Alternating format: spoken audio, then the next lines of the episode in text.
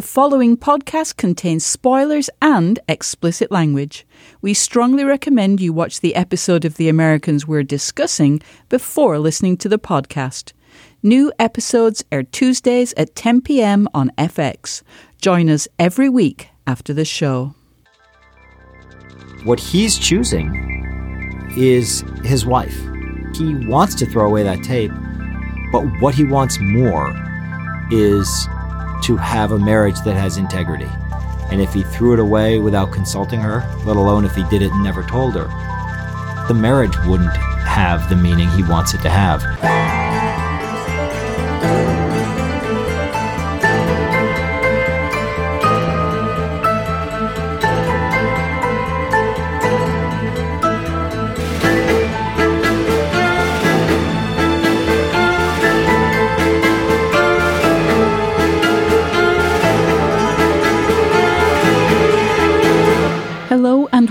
To the Americans podcast for season 5. I'm June Thomas, managing producer of Slate Podcasts and your host for the series which goes behind the scenes of the show. Today we'll be talking about the season finale, episode 513, The Soviet Division. First, I sat with Keri Russell and Matthew Rhys, the stars of the show, right after they'd finished filming for the year. Also in the room were co-showrunners Joe Weisberg and Joel Fields. After that, we'll hear an interview I did with Weisberg and Fields in a quieter, more reflective mood. And finally, producing director Chris Long will talk about the episode's high intensity opening scene. So, the beginning of this episode, insanity. Philip almost gives the whole game away by going to the Morozovs' house and trying to save young Pasha. Oh, come on. June's very dramatic. come on. I mean, it was a little risky, yes. That could have happened. Come on. Calculated Okay, risk. It's like calculated Tuan is They took a walk, he took a walk. now. Yes. He took the family for a What walk. I, what I, took the family for a walk. I mean, come on, the CIA. Did, what I, want- I actually pitched to Chris, Chris Long that there was a curl in my mustache, and every time I breathe, like with this deep, like deep breathing, it would curl up and down, just have the CIA guy staring at it, going, "What? What's going on there?" And he's like, eh, "It's much." A bit too much. Okay, so what has happened to him? Because it really was throwing everything almost out the window. They're trained enough to have the wherewithal that if it was a total game changer, he probably wouldn't. They're good at doing those nanosecond evaluations. They go, we're in full disguise. We can just take a walk. We'll, we'll calmly walk over there. It's 7.15 or whatever the timeline was. Let's go and save him just in case something goes wrong. You idiot. There were so many mean jokes to him the whole time. Anytime we were shooting that scene and the parents are like weeping over his body, Matthew and I just kept looking back at Ivan going, What? Look what you've idiot. done. You idiot. I did, did he think that was funny? Was he laughing? No, well, I- but he was kind of in it at times. He's like, oh, is it okay to laugh? Because, like, you know, the two Russian We're like, Look what you've done. Yeah, awful on their close up as well. Oh, it's terrible. End of season. Yeah, great. We miss a lot of the fun. Why, Yeah, why you were do. we You do. wasting our time writing season You six when we could have been laughing it up on set? Yeah. Yes. Only you look Over deep the in the deep in the background, slightly out of focus. You just see Philip and Elizabeth going, "Yeah, great." Look what you Well, I- did. Yeah, yeah. Oh, Well, speaking of Tuan, so he tells the Jenningses that he gave them a bad rating on their operational team. yes. He got bad I Yelp. love He got a bad Sorry. Yelp report. What did you Well, just exactly, because like that enraged me. Who is this little pisser? that's what I who's said. telling the I said, "Did you just call me bourgeois?" it, that like was such a slap in the face when I read that. I, I loved it because I was kind of going, "Where is this? Where is the storyline going with Tuan? Like, where is this going to pan out to?" And then when I read that, I was like, "Hello." And then when I saw, I was skipping ahead to the stage directions where like when like just said Elizabeth shoots him in the head. And I was like, Where's that part? oh, I loved that. I was like, I thought that was great. I was like, you know what, little shit, you're not going to make it. Okay? Let me tell you Let me tell you Yeah. something, fuckface. yeah. Now, at the end of this episode, you know, we have this heart to heart. Philip and Elizabeth have a heart to heart. It was Maida. So Elizabeth's like, she hates to see him like that, but what can she do? Thanks to Tuan, we know that the center is going to know what Philip has done. It can't be hidden. Do you? She could kill Tuan. I wanted did want to say Report- that. And if you loved me, you'd kill Tuan. Too late, man. Um, How oh, can Elizabeth? Well, I think him. she Yeah. says, you know, you don't have to do it anymore. But That's that, pretty big- that- that's a big I mean, yeah, it's a big help, but it also puts enormous strain on her. She's already doing 16 jobs. If there's anyone who could double their workload, I think it'd be Elizabeth Jacobs. you know, at the beginning, you have uh, meetings with all the heads of the departments before an episode, and there was some uh, episode where he was in the car, and then there was car keys, and Elizabeth was fighting someone in the snow with her hands tied behind her back, and I think it was Duke props. They were like, "Well, how are we going to get the car keys out?" And Duke was like, "Guys." It's Elizabeth. She's awesome. and I was like, done, done. you know, in the reality, you know, people can take a lot, and certain people can take a lot. You know what? The, now that you say it, though, it makes me think like I can't believe we didn't think of this. After she gave that whole speech, she should have been like, "You run the travel agency. I'll take care of the spy stuff." But you're going to do the cooking, the laundry, the dishes. I'm always doing all that shit. then, it, then it's a real marriage. And we're, ha- and we're having vegetables. That's, yeah, yeah. Stan. Yeah. And Philip is just like shagged out, right? I mean, Philip is is He's like Eeyore when he's the Pooh. just done in. Is that how you see him? He's just worn out. He's he's done all he can do. I don't think he's worn out. I think I think I think there are times where the where it gets to him, and uh, and you know, and those those great troughs or or peaks, depends how you look at him. You know, he it, it gets it gets to him, and uh, that's you know, I enjoy enjoy how fallible he is in those moments. That's the difference. We're not, you know, they're not superheroes. Yeah. that's that's what's interesting. Yeah. The, the the watching the cracks is and playing the cracks is is the interest to me. What were your favorite disguises this year? I enjoyed the Eckerts. I enjoyed like the uniform? I enjoyed the Eckerts offset when we kind of gave them the altar, you know, when I kind of played him like American dad. I'm like, hi guys. Oh, yeah. gosh. Let's go out and throw a football. Yeah, yeah. weird ring. Yeah. That's, no, that's normal. that's an Air Force ring. Let me getting all protective about Eckert. That's a normal It's ring. a normal ring. okay? And your All the flight boys wear with, them. with the shirt. This is like so I, bad. li- I enjoyed him. So bad. And the leather jacket with tie I loved and the that. elastic in the back. I loved it. so I did bad. genuinely love it. Mustache, bad. though, isn't it weird to play with a mustache? He hates mm, it. drives me crazy. Drives me crazy. He can't eat. You just have to be careful about how animated you are, otherwise it just pings. You're like, ugh, and then they have to restick it. So there's a, he's a little stoic purely because he has purely because he has a fake mustache. It's so funny. It's Yeah. so true. So he's always like, mm. That's, oh, he's like one of those people who goes, that's funny. You Yeah. know, and doesn't laugh. very expressive can't. with your eyebrows. Hmm. Roger Moore work. Yeah. But Dee Eggert had a cape. That's nice. She walked in. I went, "What are you wearing?" okay, You look like a Smurf. our joke about D. Eckert though is that she's probably on um, amphetamines a little bit.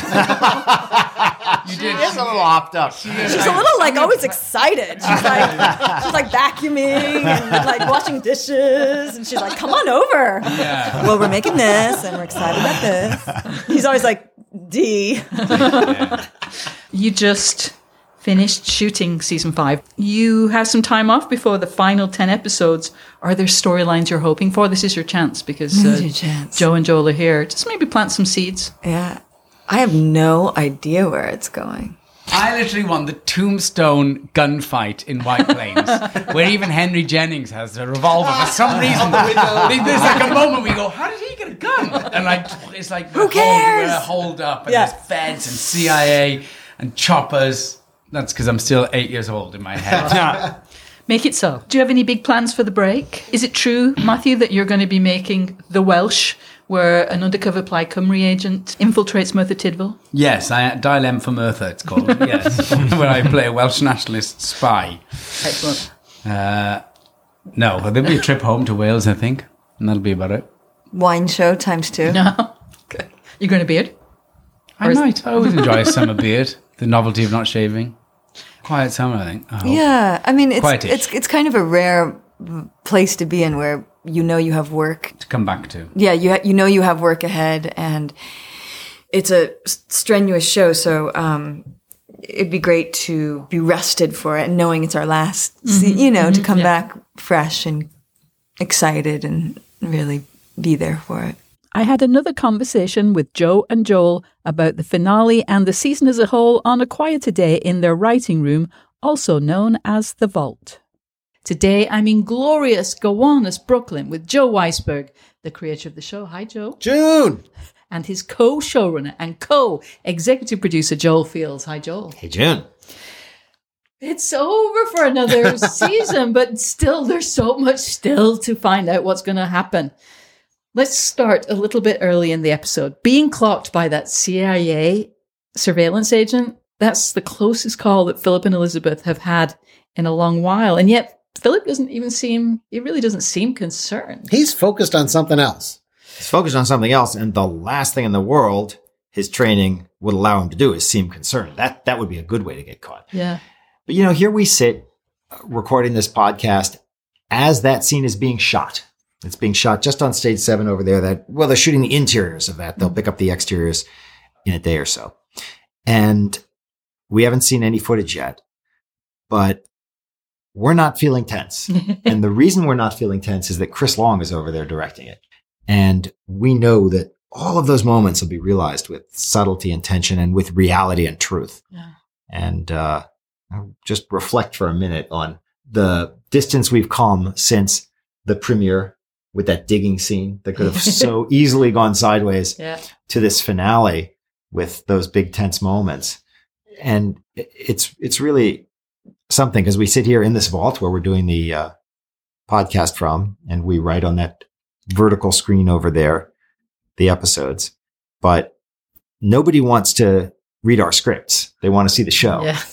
and it's it's quite an extraordinary team and it's it's pretty nice to know that the show is in those capable artistic hands It is pretty nice. Let me ask you a question I asked Chris Long, which is this episode opens with the most incredible tension and also blood and, and anxiety. How do you maintain the dramatic tension when you start with all of that? You know, how do you avoid just people, it's almost like their blood sugar plummeting after they've eaten, you know, 10 donuts? I don't think we worry about it. You know, it's funny. I think in the first couple seasons, we used to talk a lot about that issue in the episodes and did the dramatic tension drop off? And did it particularly, you know, we have a lot of uh, structures where big things happen at the end of the third act and is it a problem? Then it drops off in the fourth act. But as the show changed and became much more focused on the emotional lives of the characters, that started to just matter less Uh-huh. if there's less kind of tension around the plot, who cares? We're, we're moving into the emotional zone, which is just more important. The scene in which Tuan and Elizabeth and Philip talk about the ratings, you know, that they gave each other in their operational reports ah, was eye opening ah. because you think, oh my goodness, I have to do those things every year. Those It's like you know. Uber. Yeah, exactly. Would you give me five stars? um, do we have any examples of that kind of rating and report in the historical record? Or Well, first of all, I want to note that it's a running theme in this season of The Americans Ooh. because when we are in the CIA office and we hear the Lilliput talking about it, although it would be hard for anyone to know what's being said, Ah. Isaac Breland, who is Kimmy's dad, is having a conversation with another CIA officer, which Philip hears on the Lilliput, and he talks about, or one of them talks about writing a PAR, which is a performance uh, assessment review oh my for the person under him. So it is a theme. Wow. Tuan says that Philip and Elizabeth endangered the mission because of petty bourgeois concerns, which, you know, is true. But well, you say that like That's awesome. Yeah, well, it We is think it's true, too. It is Yeah, okay, true. good. All they right. did, but maybe petty is uh, is maybe the wrong word for I'm more to think we, but- we finally got June on board. Instead of calling us a psychopath, she's like really they on. don't use Ouch. psychopaths. I call One Philip a of psychopath. us. what's a fine line? one of us. But come on, why did Elizabeth say, even half in jest, although I don't think Elizabeth ever truly jests, that she wants to take Tuan with them? it's not a joke exactly. It's seriously like more like a soulful musing, Uh huh. like like I like she wishes she could. Uh huh. Like she wishes she could because she's be, she's become both of them. I think have become very attached to him. He became like a son to them, not like a regular son, but like a operational son. And, Right. and, and if they could, and if they could take him with, they could help straighten him out in the ways he needs to be straightened out. And, and, you know, they see a lot of themselves in him. Right. A lot of God, especially Elizabeth. I mean, he is in so many ways a young Elizabeth. You think about how she would have approached the Tuan operation when she was his age. Just the same way. That's right. And and now she sees it differently. And that's one of the things that, that's at play in this episode is she realizes that it's not just through her life experience, but it's her life experience with her husband that's transformed her, which leads her to say what she says to him, to Tuan. That's undeniably true that Tuan is a version of Elizabeth or Elizabeth was a version of Tuan, but also it feels like a lot of what has been realized this episode is that loneliness is the worst. You know, we see it with Gabriel that Gabriel gets his reward and he's lonely. He's, the thing that he sacrificed has been companionship or love. And that's the one thing that Philip and Elizabeth have. Or And, and look at what Gabriel chooses to do for Martha. I know. Oh, that's the sweetest thing. Never mind season six of The Americans. I'm just waiting for season one of Masha and Martha. Ha! we The think that'd be a great show. Yeah. The M's, we would just call it. Send your All in postcards. Send your postcards to FX now. Of course. All in Russian. In this episode, we get that horrible joke where President Reagan said, We begin bombing in five minutes. My fellow Americans, I'm pleased to tell you today that I've signed legislation that will outlaw Russia forever. We begin bombing in five minutes. In season four, that kind of thing would have been in every episode. We had a lot of references to real life things that were happening, and we knew exactly what day it was, what time it was. In this season, we did not have that sort of specificity of historical references. Why? That was a function of the weather. When we ended last season, we were ending on a very specific date. And as you know, June, we are obsessed with that calendar and making the dates I work. know. But we can't change the weather and we can't change our production schedule. And we can't change how propulsive the story wants to be. So short of jumping into the subsequent fall, we needed to get out of that specificity this season, or we would have been in July and it, there would have been snow on the ground. so uh, we went a little bit out of time this season, and our choice was to do that with uh, by removing the specificity, keeping the general cultural references.